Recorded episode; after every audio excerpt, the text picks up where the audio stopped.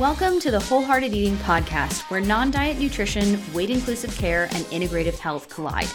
We're your hosts, Dana Montes and Christina Hoyt, licensed integrative clinical nutritionists and body image coaches. And we believe you deserve to have a joyful relationship with food in your body, even if you have a chronic health condition or symptoms that just won't quit. On this show, together and with our guests, we're bringing the real talk, no BS vibe with tangible tools to help you pursue health and wellness without obsession or restriction. Remember our disclaimer this podcast is meant for general information purposes only and should not be taken as a substitute for medical advice, diagnosis, or treatment. Hey, friends, and welcome back to the Wholehearted Eating Podcast. This month, Christina and I are doing a deep dive into the topic of intuitive fitness and movement. So, our guests this month are all non diet fitness professionals who practice from a body neutral, weight inclusive approach who share the goal of making movement more accessible, flexible, and joyful for all bodies. And in case you missed it a few weeks ago, make sure you click the link in the show notes to take our free quiz Are You a Wellness Chaser? especially if you love the discussion on the nutrition jungle and wellness chasing. Our guest today is Barb Puza who is known as the non diet trainer. Barb is an ACE certified personal group trainer, behavior change specialist, and certified intuitive eating counselor. She is dedicated to teaching her clients how to move joyfully and train with intention for all bodies. On today's episode with Barb, we are digging into joyful and intuitive movement versus training and workouts, and what a weight neutral approach looks like when she works with clients. We're also discussing how to shift away from external motivators in your relationship with fitness in order to set ourselves up for success instead of with an all or nothing approach.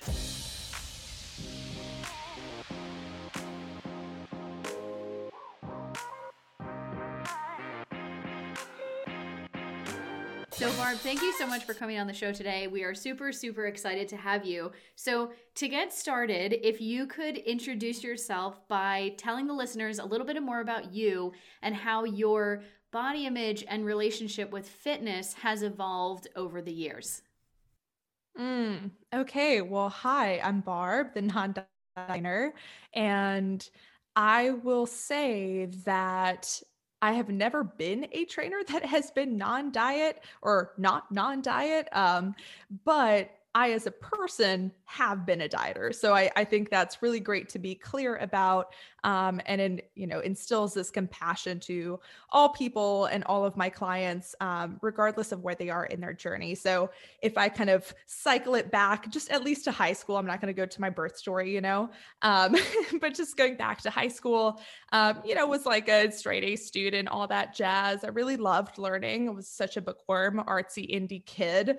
Um, very much into poetry and all that good stuff uh, but definitely was you know had that perfectionistic tendency and i was just like okay well um, got into a great college uh, and then from there i just felt like i was the little fish in the big pond and uh, a lot of my peers felt felt the same way so we're all kind of swimming in the same water and we all had different ways of kind of dealing with that that stress of newness and uncertainty uh, and mine was just controlling my food and controlling every little aspect of health because that felt like the right thing to do of like okay well if i'm going to be this great student um, and kind of perform then in that case i have to take care of my health right? Like i have to sleep etc so i don't think i pulled a single all-nighter throughout college. I love my sleep. Um, so you know for better and for worse uh, learned a lot of things about myself throughout that time and um, eventually kind of halfway through college realized like hey maybe i don't need to be this stressed out about food. Like maybe i don't need to be binging in my car you know eating a bunch of stuff from like walgreens uh, because i'm just and uh, so i ended up going into therapy i want to say towards the end of fall of 2014 and the biggest thing i remember is we, I don't think we talked about food or disordered eating or eating disorders at all. All we talked about, like one uh, question that I remember she had asked me was like, "Did you ever go a day without setting a goal?" And I was like, "Uh, I don't know what that means. I don't know how you just go a day without setting any goals or intentions or whatever." And um, it was just an eye-opening moment of like, okay, maybe we can be a little more playful, joyful, intuitive flexible um, with our lives we're not going to die. Like this isn't going to ruin our lives or make us less efficient or less successful as human beings. Um, and that's kind of where i think that kick started Now, remember the the first time in a long time in 2015 um, i don't think i knew what intuitive eating was at the time or knew it by name anyways but i think i started practicing it um, up until then i was like counting macros and doing all these things and uh, that was the first time that i was like okay my only resolution, goal, whatever for this particular month is just to not track my food and just see how it goes. Um, it was a very experimental, curious, joyful kind of thing of just like, if I hate it, I can go back to tracking. Surprise, surprise, not to ruin the ending. I did not go back to tracking ever. so um, it was just baby steps that I didn't have to dive into it all right away. Um, and now that has evolved into, uh, in 2019, it became an intuitive eating counselor. Um, of course, got certified as an ACE certified group trainer um, and personal trainer as well a few years ago. So I've been practicing through that lens and with that story for a really long time. At least it feels like it to me. And I hope I continue to do it for years to come. What an awesome story. I really like how it kind of evolved from like your own kind of perfectionistic tendencies on your own and then kind of like this like one simple question from your therapist all those years ago, like untangled, like it was like one little got pulled and it was like, we're gonna untangle it all all at once. And it it kind of made me think like what like we see that a lot, right? Like Dana and I talk about that a lot about perfectionism so much. And like we're always wondering like what is it like why do we think that people have an all or nothing punishing relationship with food and with fitness. And we'd love to hear more about why do you think people have such a all or nothing, like perfectionistic kind of relationship with fitness? Great question. And I hope I can fit it into something. So, I guess what I'll start with is um, just this general sense of like, okay, where are we as a fitness industry right now? Um, I am very much part of the fitness industry, so I have to speak from a first person perspective, not just us versus them. um, I feel like sometimes that's what I can feel like as anti diet practitioners of like, oh, they're so different. It's like, no, I am part of this as well. And how do we go about understanding where we're at? So, uh, what I'll hear a lot and what I'll see a lot as well myself is that we have this idea that there's a some perfect system, you know, some ideal system uh, and I I see it happen anytime I do a certification of some sort that it's like this is the system that's going to get you out of pain, help you lose weight, um, you know, move more freely, get strong. And so like there's some there's some good things along with that where it's like oh cool like I would like to feel better in my body, okay, like have less pain or feel stronger, uh, have more energy. Like there's all these messages that are also then uh, tied up with losing weight, right? So like it's just this thing that you're handed over and whatever this it doesn't matter what the system is that they sell um, just like we are talking about briefly before this like intuitive fasting or whatever it doesn't matter what the system is called. Um, in i was trying to think i was talking to um, uh, one of my trainer friends, and there's like FMS, there's functional movement systems, there's uh, a course I'm taking right now called OPEX, and they each have their own just philosophy around movement, right? So I think it's all just sold as like, here you go, because ultimately all these systems are just business models and they're like, cool, we can train people under this, we can train coaches under this, we can make money off of the certifications, et cetera, et cetera. So you have to kind of take it with a grain of salt. Um, so I think ultimately understanding that it's not just um, diet culture you know and i think when we think of diet culture it's like supplementation and and different like diet books and blah blah blah that are selling us something but it's also like i am selling my services. So i think that's where we kind of get into this all or nothing system of like okay, well, I have to follow this system where it's not going to work and then it's my fault. Um, and it's the same kind of thing, just like with diets, where it's like, well, if I didn't follow the diet perfectly, um, for example, whole 30, then it's like, well, of course it doesn't work because you didn't do it exactly, you know? So I think that's a great place to start with it. And now it's your own fault. yes. Yeah.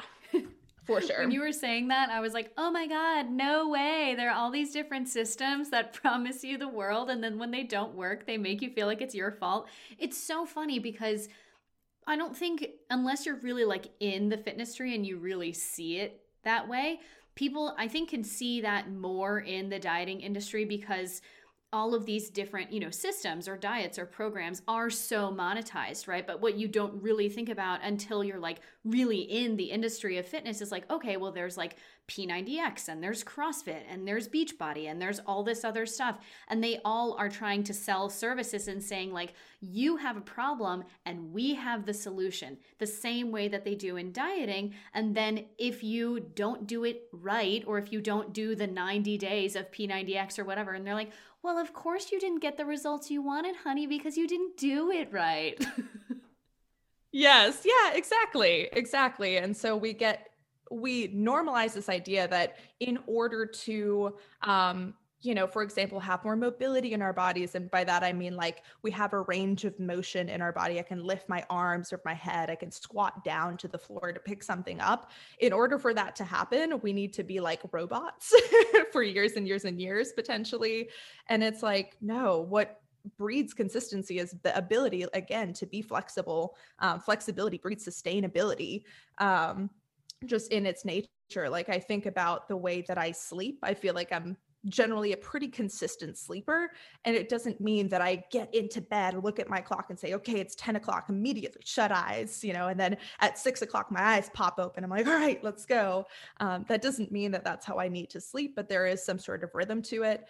And uh, that's something that I, I want to dive into a little bit more about like, okay, so if if the perfect system doesn't exist like what do i do because i think that's where things get can get really confusing just like when we're like okay well, oh, well diets don't work so then what do i do um, with this information because structure can be really helpful for people i believe that you know like some sort of ground to stand on is great uh, but then how do we go from basic principles to implementing those no i think that makes a lot of sense. And I was thinking about while you were talking about the structure, it's hard sometimes to, when you have like this old school, like, like when I say old school, but when you have like an approach to everything being like, I need to follow like a follow a program, or I need the structure, or I'm perfectionistic, or I'm really goal oriented, it can feel really hard to like make that that step into doing something and then um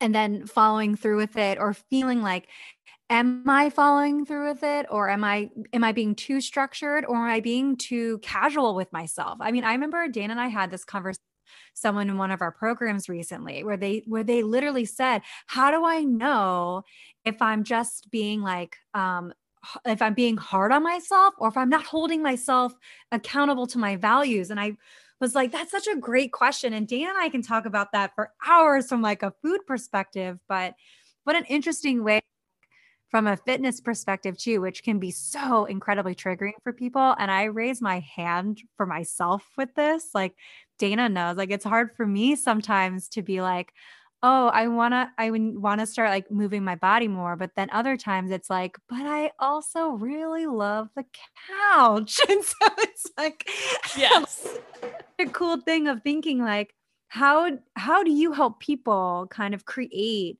this like I call it like a fluid structure when it comes to food. Like how do I create like flexible structure um, without it feeling that like and when to know when that point is where like oh i need to pump the brakes i'm being too perfectionistic or like when am i actually saying like hey no i want to do this and why am i like pushing back against myself for something that I know would feel good to do and I'm happy to do it. Right. Yes. Um, I think this is something that we brought up uh, Joyful Movement program member brought this up in round one when we talked about structure one week. And she was like, well, you know, when do I know that structure is a prison versus like feeling like a, a foundation and a home? And that felt really like a great um, switch there because for a lot of us structure does feel somewhat like a prison like it does feel really encapsulating and if we uh, we actually don't even have the choice to go outside of it versus a house hopefully we have the choice to stay inside chill or like walk out the front door and be like okay cool like i get to make that choice of when i'm boundaried and when i am not in that. Um as far as how you go about implementing that i love tuning into first of all like the things that you you know that you enjoy. And some people might be like, I actually don't even know the answer to that. So that might be a great, great place to start um, to be able to give yourself truly the freedom to explore, to say, I can stop whenever I want to. I don't actually have to sweat or have a certain intensity.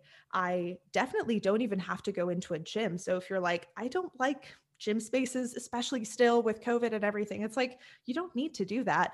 Um, as a trainer, I'm just like, I know that the gym is somewhat my happy place. And I understand that for people to expand their minds and say, okay, well, what can that movement space look like for me? Can it look like a pole dancing studio? Can it look like my own bedroom? Can it look like going outside? Um, can it look like with my kids at a little playground? And that can start to shift some things of what the environment looks like and feels like. Um, and it might just be that also i think sometimes when you talk about joyful movement that it's like oh i'm going to have a huge smile on my face and everything's just going to be amazing um, dropping that expectation uh, this is something that oh my gosh i'm totally blanking on her name linda but um, it's at Little Winged Potatoes. I'll find this later for show notes or something, but she talks about tolerable movement as well, where it's more of a neutral approach, where it's like, what is tolerable for me today? Could that be a walk? Um, could that be something that's kind of, we also call it the low hanging fruit of something that doesn't take a whole lot of challenge, a whole lot of effort, even if like, um, you know, the effort of just getting equipment and stuff, it's like, can it be a low equipment thing? Uh, all of those factors can come into play where it's like how can we take the you know the activation energy of this down going back to my science roots a little bit um, so that we can kind of create that catalyst for for the first step. And so i like to start with pleasure and going towards pleasure instead of you know, avoiding pain because I think that's what a lot of us do where it's like, well, I don't feel great in my body right now for any number of reasons. I'm pain, you know, there's stiffness, there's you know, body changes I've gone through, et cetera, or like I don't feel as strong. And so we're kind of instead of avoiding that pain how can we move towards joy instead and flip that script a little bit? Um, so going towards more pleasure adding pleasurable things like podcast music you know a, an outfit that feels comfortable and fits you properly all that good stuff. Um, that's a great place to start. Does that help yeah little? definitely. And i think you know i'm thinking through um, you know, talking through the other like roadblocks that might come up for people, right? Like, obviously, a big roadblock or obstacle that people may have is if in the past they were told, as everyone is, right? Exercise or workouts, especially, become basically married with weight control, right? And so, mm-hmm. how with your clients as a more like intuitive fitness or like non-diet trainer how do you help them disentangle fitness from weight loss to produce a more like peaceful and gentle relationship with fitness mm. So I love that you say weight control because I think we always say weight loss or fat loss. And sometimes it's just weight management is the other like word that we love to use. So it's like, well, I'm not trying to lose weight. I'm just trying to stay the same weight. And it's like, well, your body can determine that. So um, the first thing I do is just set those expectations off the bat that you may gain weight, lose weight, stay the same that's just going to be on the back burner. Most of my clients are in recovery. They've been cleared for exercise, all that good stuff. Um, so a lot of them are kind of on the same page of like i'm trying to um, even if i still have these thoughts of you know wanting to change the way that my body looks i'm at least open to this idea of something more. And what i find so funny, honestly, about um, more rewarding faster. So if you are trying to, in, if you've ever tried to intentionally change your body, that shit takes time. that takes uh, far more time than uh, the immediate response that my body has after moving my body in a way that feels good. I've got my endorphins going. Uh, maybe I feel like a little accomplished as well. There's some confidence going. Maybe I learned something new. And so all these neurotransmitters are like, yeah, this is awesome. And so I would much rather focus on that like short term pleasurable gain rather than, um, you know, this long term goal that, you know, for better or for worse, like I just don't think it's very important and it's kind of boring, which is why I think the other follow up question that people have is like, how do I stay motivated? And it's like, oh, I just stay motivated because I think about how I'll feel immediately after or even during. Um, that's something that we definitely talk about with type one fun is type type one fun is fun during and fun after. So it might be like a really chill yoga class or like a dance class. I freaking love Zumba. Um, so maybe something like that. Type two fun is like it's challenging, but you feel pretty good after. You don't feel drained. Uh, that's a great indicator that you're still in that zone. And then type three fun might be something that's like shitty during, shitty after. Probably don't want to repeat that. you're like, mm, that wasn't that wasn't so great. It wasn't a learning experience for sure. And I've learned that maybe I want to do a little bit less of that, or maybe I'm just not ready for that just yet. And that's totally okay. We can put it on the back burner. Um, so yeah, I, I find it funny that this weight neutral approach seems like it's so much more complicated to market and get to people and whatever. And it's like, no, this is actually so much easier because you're going after the immediate feeling of, you know, how your body and how you feel about your movement um, in the moment, like same day, same session. So I think that's kind of a great way to start introducing people to um, this weight neutral approach is just asking, how do you feel after this? You know, how did you feel during or even before? Maybe they came in, they're like, oh, you know, I felt kind of nervous or I felt kind of tired and stressed out from work. And then afterwards, they're like, you know what? It was really nice to kind of take a pause from my phone for 30 to 50 minutes, um, I was able to disconnect and connect back with my body or just kind of have this one on one time. And now I feel better. Easy peasy. I love that. I think it sounds like um what a liberating way of looking at it because in so many ways like especially if you're someone who has always thought of um of fitness as a weight control or a weight loss or weight cutting type of activity um it can feel so um so like conditional like oh i'm only doing this for this outcome you know? And i think what's so cool about what what is in the intuitive kind of fitness and joyful movement like move like um you know I don't know, like this philosophy, I guess, of doing all of that is that it kind of takes away that condition, which is uh, like, I think honestly, like kind of leads to some paralysis, you know, like kind of like, whoa, like I don't even know what no, like, what do you mean joy, like movement's joyful? No, like movement's supposed to be like taking care of business, you know, like, you know, getting, doing this or like all that stuff. And so I think, I feel like in a lot of ways for some of our, so for some of the listeners, it can feel kind of like, wait, pump the brakes, Barb. like, what do you mean that I'm supposed to be like type fun? I'm all about this. This sounds great. But like, how do I how do I from always being conditional to now being focused more on the, the joy of it. And I think it's cool that you mentioned like kind of um, casually that a lot of people that you work with on a recovery. And I feel like that's a, a really unique kind of um, place to be in fitness. And how do you get from from people who um, who have been in that place where it's really conditional and how do they get to that next stage of even just wanting to explore and maybe maybe they're not ready to explore um, fitness for joy yeah i love that you mentioned this um, almost like expectation that we need to go from one thing right into the other. Um, and I'm not saying that you're saying that, but that we tend to think that as soon as we're introduced to this idea, it's like, oh, like, how do I get there? Like, I'm not even close to it. Like, I have a lot of doubts about this approach. Uh, oh, I've been taught that doing high intensity circuit training is like going to get me there to better health or whatever, um, which scientifically actually it's not true. I would prefer that people do low intensity all day, every day. Uh, but that's a whole nother whole nother section and story. But yeah, I think uh, I mean thinking back on my own story, I didn't go right from, you know, you mentioned CrossFit a while back. CrossFit was actually a stepping stone for me going from like bodybuilding, like aesthetic only uh, kind of workouts to CrossFit, which was more like um, to me, it was functional in the sense I was learning different movements. I, I would come in and be like, "What's a Turkish getup? What's a bear complex? What's how do I how do I uh, gain the skill of like gymnastics movements. I don't know anything about this. And so that was exciting. That was the next step. but yeah, it was it was a lot of intensity. And so I, you know, this exploration of movement didn't happen for me in four weeks. Uh, the Joyful Movement program, yes, it's four weeks, but that's not going to be like, okay, you've explored everything there is to ever explore.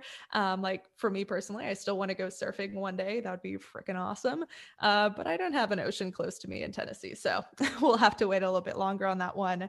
But I, I encourage an open mind, but sometimes it's nice to be at least you know introduced to something that you're familiar with so for example you know it's not that weightlifting itself is a bad thing or even like circuit training is a bad thing um, but if you've had a relationship with it in the past where you're like, I can never miss a workout, rest days really suck. Um, I remember getting really anxious on my rest days where I'm like, I'm supposed to be resting, but I can't wait to be back. And um, yeah, that's totally normal. Like, in the sense of like, that's to be expected when you're starting to pull away from exercise in that really structured uh, way. At least that's what I had experienced. So, anyway, um, yeah, having little baby steps is really great. So if you're like, I still thrive on structure, I don't want to give that up. Great. Can you have, let's say, for example, you you're a really structured runner. Cool. Uh, so you always have your little watch. You're always tracking your time, your distance, um, everything, your calories burned can you then maybe maybe you still want to run monday wednesday friday uh, but maybe can you either switch to an analog watch that doesn't track time or sorry just tracks time but doesn't track other metrics or can you just go without a watch and see and really tune into how you feel? Um, go for a distance that feels good and if you still have this thing about like well if i stop then it's not a run cool have fun with that keep running. Um, i had to train myself out of that once i did an ultra. It is next to impossible to do uh, what was it 29 miles or 32 or something it was a lot of miles you had to hike you had to walk and so it's like, yeah, there will be experiences in your life where you're like, okay, um, nobody came and uh, put a big red F on my on my forehead that I failed as a runner just because I like stopped to take in the view for once or like walked a little bit because I was out of breath and whatever. Um, so there can be little baby steps in that process. And sometimes that's tough to figure out or tough to just know intuitively like oh that's what i should do to get to more joyful movement. Um, so that's kind of where i can step in and, and work with someone one-on-one and maybe they come in and i ask how's your energy level today? What's your body feeling like? And they're like hey i slept for four hours last night slept like shit. Um, didn't eat enough for sure. I was kind of in a rush this morning. I'd be like cool cool. Like you know do you have a snack etc i try to be kind of like a soccer mom and try to have snacks on me at all times but anyway um, even if we're working with imperfect conditions, can we then, you know, with my guidance, like take the intensity down. So there have been times that I've completely scrapped what we're supposed to supposed to in quotation marks do and we would just do like a stretching and mobility time. Really chill, really low intensity. Um, but just kind of teaching us that okay, how do you feel before, during, after? And a lot of times they're like, okay, I didn't think that it would be worth showing up because I was really tired, really stressed out. Um, their nervous system is, you know, all over the place, whatever. And afterwards, they're like, wait, I do actually feel better. This was an appropriate movement to do. And so being able to feel that for themselves then helps them hopefully on their own going forward into the future to do that for themselves too.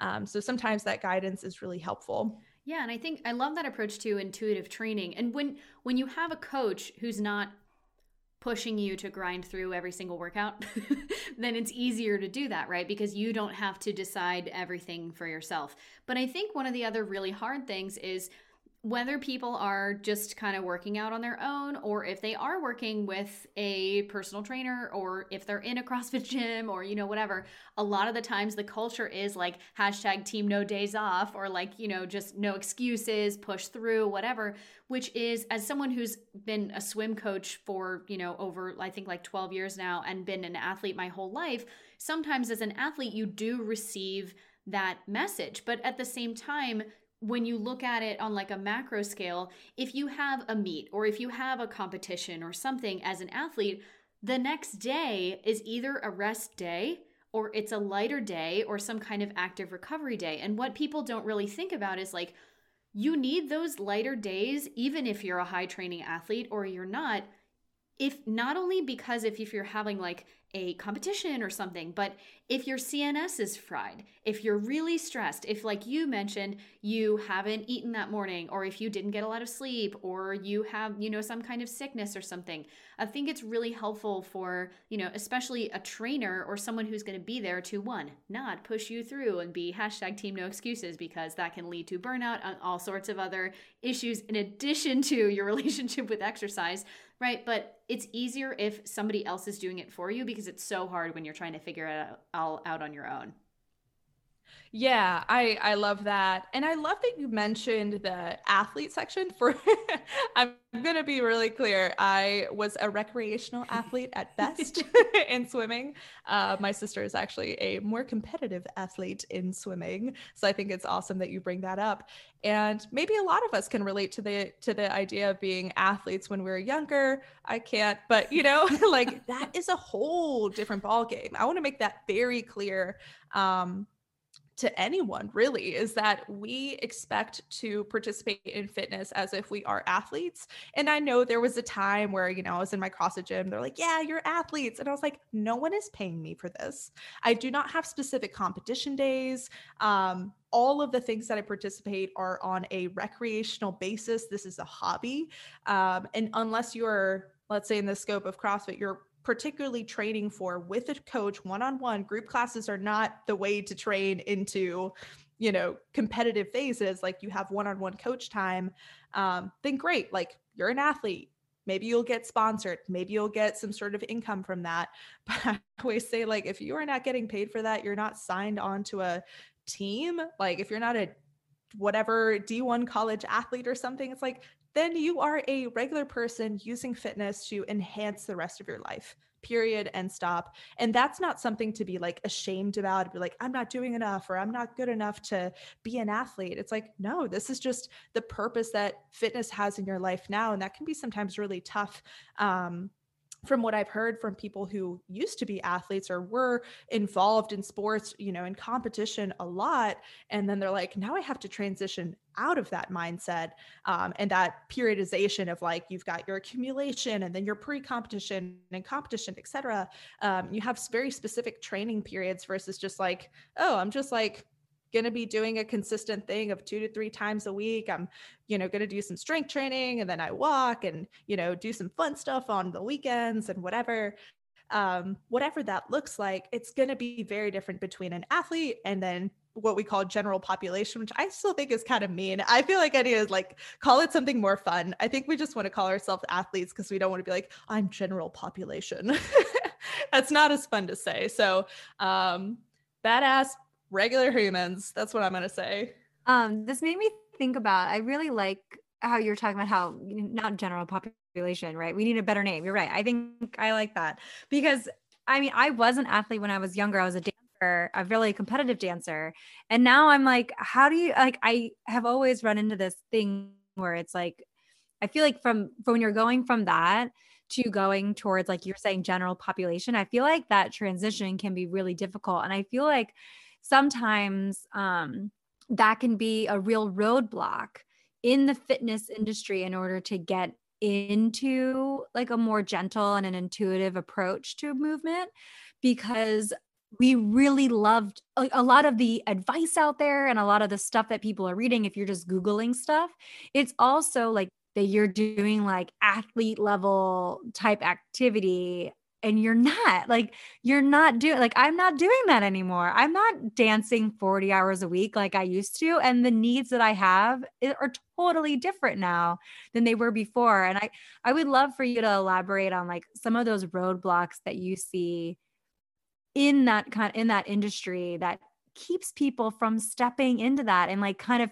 keeping that mentality of oh i need to carry this forward or it's not good enough unless i'm keeping that that like all or nothing or that ride or die kind of vibe when it comes to it.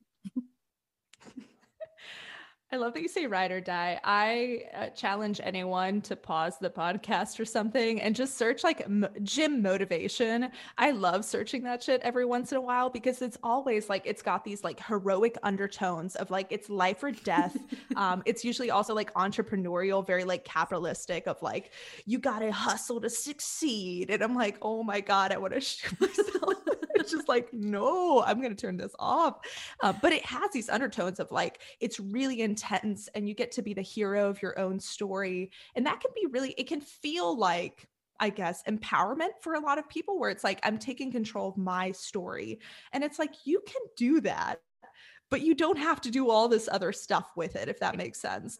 Uh, because as an athlete you're like you're very responsible for your own individual actions um, because that's what's going to play out on the field or in the water or wherever your your sport is um, and so i see that a lot so search your gym motivation video or something i think those are really fun but um, i think the question to ask is there is a you know is there a reason that athletes don't usually continue past like 30 or 40 years old? Yes Yes, there is. Um, it's usually because athletes are not the pinnacle of health. They're just trying to get as much time out of, you know, the peak of their competition phase or, you know, whatever their particular like you know wherever their their strengths are between like 20 to 30 years old some folks uh, and some uh, particular sports even younger. Again, clearly not my uh, specialty because the way that I'm talking about it, but uh, there's not a lot of athletes that are out there that are just like, yeah, I'm going to like compete for the rest of my life.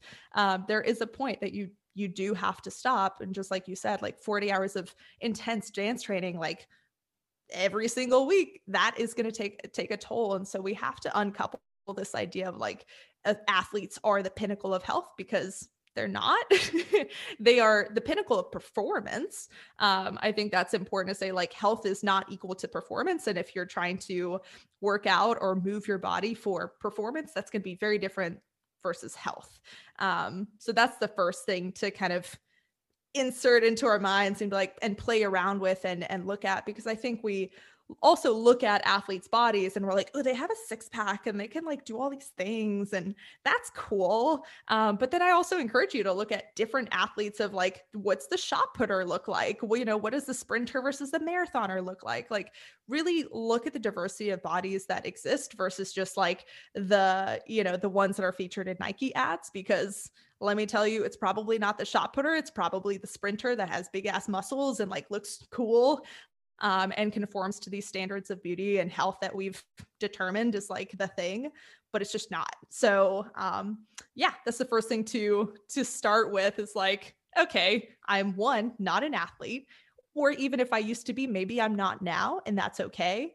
Um, and then yeah there's still a way to and i know we talked about this a little bit before uh, there's still a way to train for performance if you would like to without having to be an athlete. You can still have goals. Um, but I would say if you have had like a more, I don't know, like restrictive or sort of like, you know, I'm like, I'm guilty if I sp- skip a workout, that kind of thing. If you've been very uh, perfectionistic with your movement, it's probably a sign that you need to do less of that. it's probably a sign you need to dial it back, focus more on pleasure, focus more on flexibility, and then eventually introduce more sort of like training and just like regular general population goodness. And you can still track, like, if you're a numbers person, awesome. Instead of tracking your uh, body composition, you can totally track, like, oh, my resting heart rate is a lot lower, or like, um, I can lift more than I did before and it feels better. My form is better.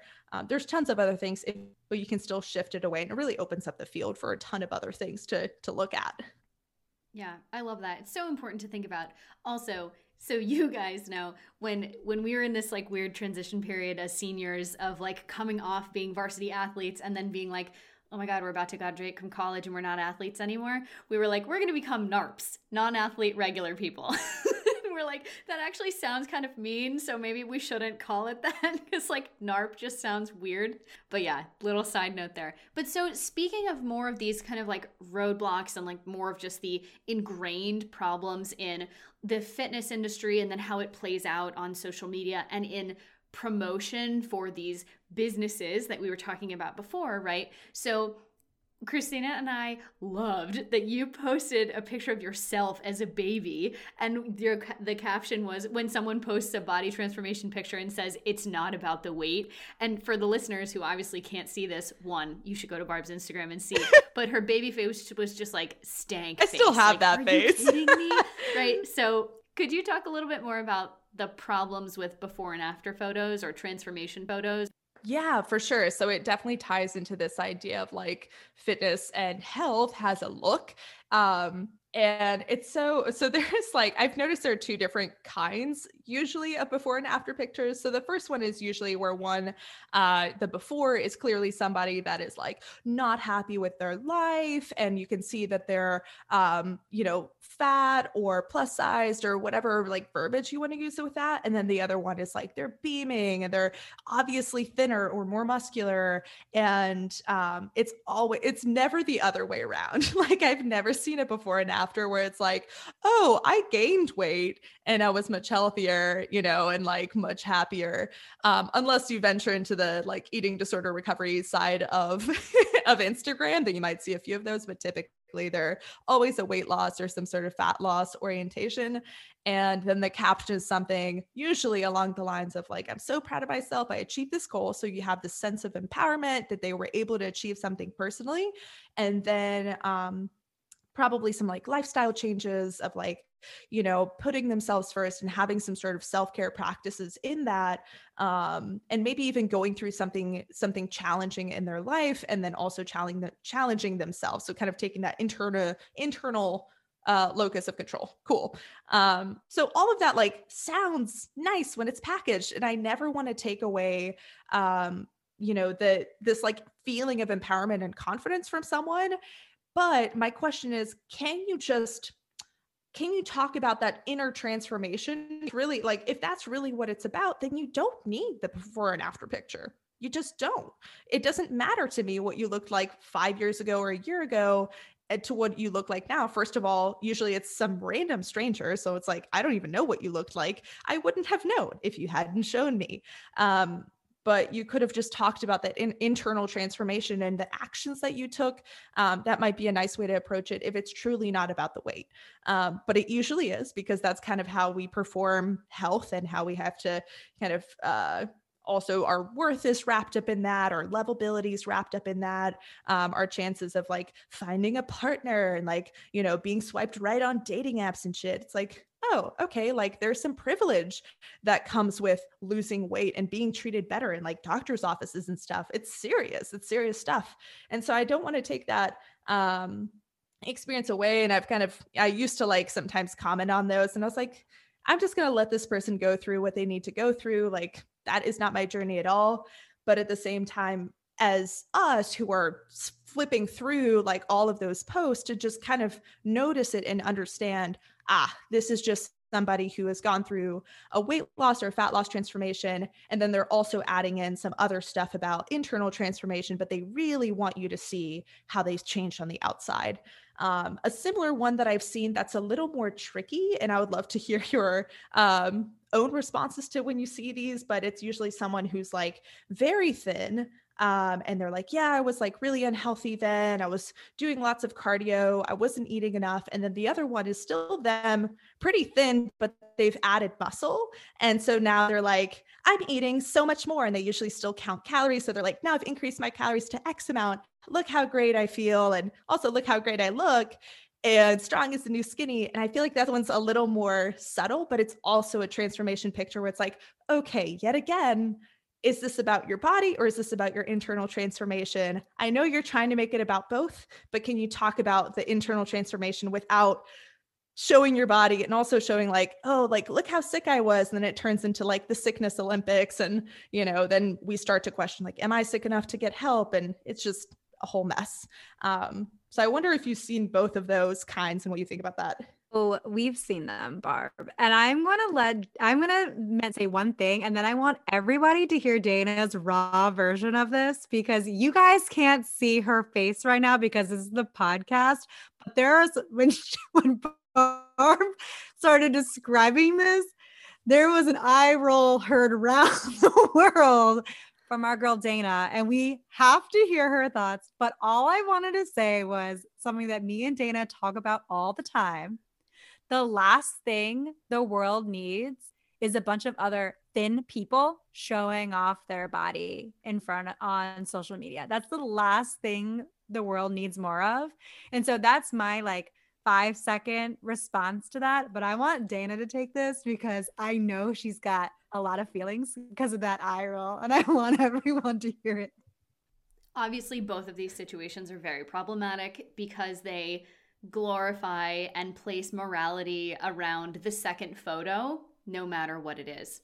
When I hear the description of the second one, I'm like, oh, so you used to have an eating disorder and you weren't going to the gym, and now you still have an eating disorder, but now you're just putting on more muscle because now you're not eating 500 calories a day anymore. It's like, I don't want to even say like, oh, which one is better, you know, but it's like you you're still sick, right? So it's like yes, it's good that now you're eating at least more than you were before, but you can see like someone who's posting something that like that is clearly like one going through something two needs some help and three is also looking for validation. They're like oh look at all of the things that i've been doing. And you know we're all guilty of this. Even if you post a picture of when you're when we can travel again on instagram you're like look at this cool place i went. Like everyone look at this cool place that i went you know? And so whenever you're posting a picture like that it's like everyone look what i'm doing. Give me some validation that i'm better now. Because it's also like they're looking for people to tell them that they're doing the right thing, right? And echoing what Christina said, the world does not need more thin white women saying, I wish I could just accept myself as I was. You know, like everybody has their own body image struggles, but what people don't realize when they're in thinner bodies because they've never had the experience of being in a larger body is that when you're saying, Oh, I'm only able to accept myself now, you're saying, when I was that other size, I would never be able to accept myself, meaning everyone who is not as small as me, I will never be able to accept them. So someone else is looking at that photo and being like, oh my gosh, they, what must they think of me? Even if you don't know that person, right? So there's, this is like an onion or like a many layer cake, right? There's so many layers to pull back on that. And it's like, where do I even start, right? And we also just want to say is like we don't want to you guys to think that anyone who's listening if you're in that situation like we're not judging you. We've all been there you know? Like if you feel like you're there try and get support from a non-diet trainer like barb. Try and get support from someone who does more on the mindful more or like wholehearted eating approach. Haha plug for the podcast name. You know like anything like that because if someone is posting something that's like i've been you know hitting the gym super hard and here's all my calories and here's all my abs and everything it's like clearly there's something deeper going on there um and it's not healthy. Spoiler alert it's not healthy. Yeah and i also think too I, I i think a lot of it too goes back to it's got me thinking about um when I see stuff like that, and I hope that this gives people like like Dana saying, we're not judging people for having that experience because everybody's on their own journey. Like you said earlier, Bar, like that's their own experience that they need to go through and they need to live that, you know, live that experience. Um, but it also kind of reinforces the idea to me is let's hate the game like let's let that bring highlight to the game not the individual and realize that that individual lives in the exact same culture and that exact same game that we all are a part of.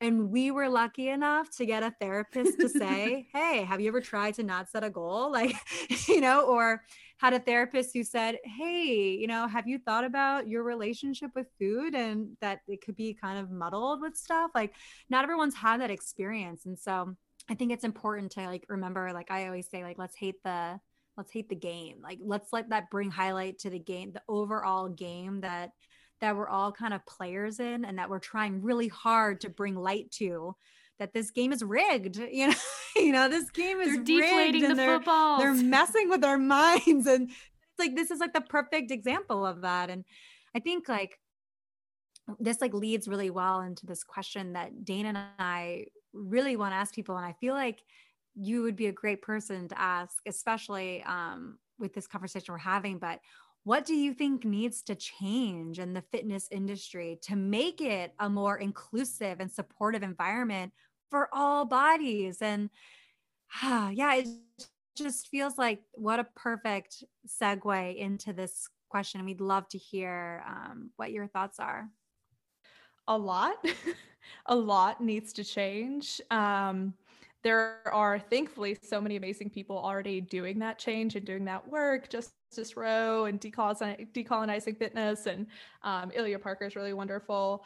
And you know, uh, gosh, so many, so many wonderful people uh, sharing their experiences and us being able to listen to them openly and wholeheartedly and say like, okay, um, that is the experience that you have truly lived through um, just going to some sort of fitness space or gym space and especially listening to people you know of marginalized bodies and the people that like i i always like to think of this as one when we say inclusive for all bodies i think we think we know what that means like i think that i or i thought that i knew what that meant and then i feel like i learn all the time because i'm like okay i'm sitting here I'm thin, I'm white, I'm cis, I am queer, but then also um, I'm neurotypical. Like I don't have a disability that I I know of right now, or at least you know not right now. Um, so all of these things are like these are not experiences that I have. So how can I one diversify who I'm learning from? If you notice that you're typically learning from one kind of person, um, that's a great opportunity. I love Instagram for this because it's so easy to just be like, great. Here's another person that I can follow that has a different experience than I do. Um, man, yes, like Damali Frazier, she's so wonderful and is a kettlebell coach. And she'll like tell you, hey, if you've got a bigger boob, like and belly situation in the front, how can you do kettlebell swings so that you're not just like, oh, the movement, like I can't do it because of my body. She teaches you how to adjust that movement, so on and so forth. So um, there are so many awesome people to learn from already and to just understand that maybe we don't even know. We can't even maybe imagine the diversity of bodies right now um, that exist in this very moment. And the less we can assume the better. And uh, you know just for me to if i had a gym or if i continue to like build this inclusive space whatever that there are to- totally things that I won't know. And somebody will come to me or try to work with me and be like, I actually cannot work with you. I don't know how to help you best. And so bringing this, um, essentially, I think of like a network of providers because I don't think as one person, one trainer, I can train everybody there is in the world. Um, even if I just think of general population, even though that's I just love that term. Uh, general population is super diverse. Um, we all have different abilities, backgrounds, body shapes, sizes, um, just you name it. And so, and different approaches that we like. Like there might be people that will never want to do weightlifting, but they're super stoked on pole dancing or yoga or something. And that's just not my forte. But Roz the Diva is fucking amazing. And she's going to be my pole dancing girl. And I'll be like, great, please work with her. Um, so just having that network of people to be able to refer to um, is really wonderful. And I think that's what the fitness industry needs to start doing is kind of um, pulling back from this idea, like we mentioned in the beginning, full circle moment of like, here's one system that works to just be able to and be like, here are all the stars in the constellation. We're all connected. We're all part of the same deal, but we can all connect to each other and say, you know what, I'm going to pass you over to this person see if they're a better fit because I know that they can serve you and your body and your needs a lot better than I can at this moment. Just recognizing our own limits and that we're not some like limitless hero, you know, trainers and we're just like, yeah, we can do it all. It's like, no, I can't. And that's okay. That doesn't make me a worse trainer. In fact, it probably makes me a better trainer because it means I work with the right people that I can actually help.